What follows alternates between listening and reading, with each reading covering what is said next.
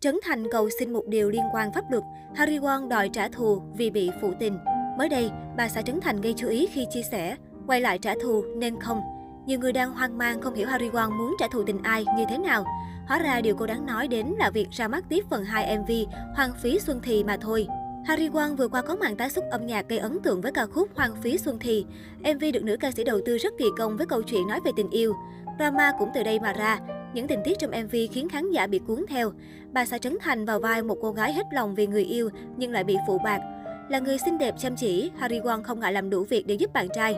Mỗi ngày cô đi bưng bê quán cơm, ban đêm lại đi nhặt ve chai.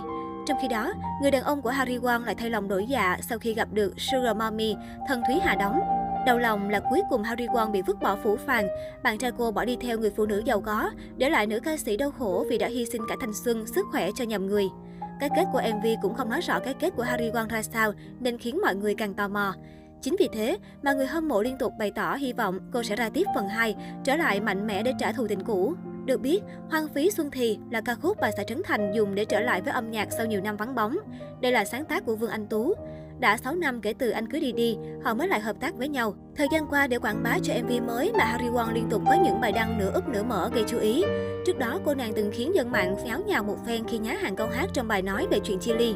Một số người còn hiểu nhầm Hari Won và Trấn Thành đã xảy ra chuyện gì căng thẳng. Thời gian qua, Trấn Thành là một trong nhiều nghệ sĩ phải đau đầu để giải quyết ồn ào từ thiện miền Trung năm hai không hai không. Anh bị khán giả và nữ xê e ô nghi ngờ rằng có hành vi ăn chặn và không minh bạch cách làm từ thiện. Để chứng minh bản thân không ăn chặn, Trấn Thành đã sao kê toàn bộ tài khoản kêu gọi nhưng vẫn nhận nhiều chỉ trích từ dư luận. Mới đây trên livestream của mình, em xê Trấn Thành đã có những chia sẻ xoay quanh dự án web drama mà anh vừa mới phát hành.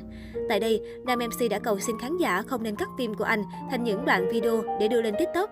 Ngoài ra, Trấn Thành cũng mong người hâm mộ của mình thượng tôn pháp luật, yêu thương bảo vệ nghệ sĩ thay vì làm loãng view phim của anh.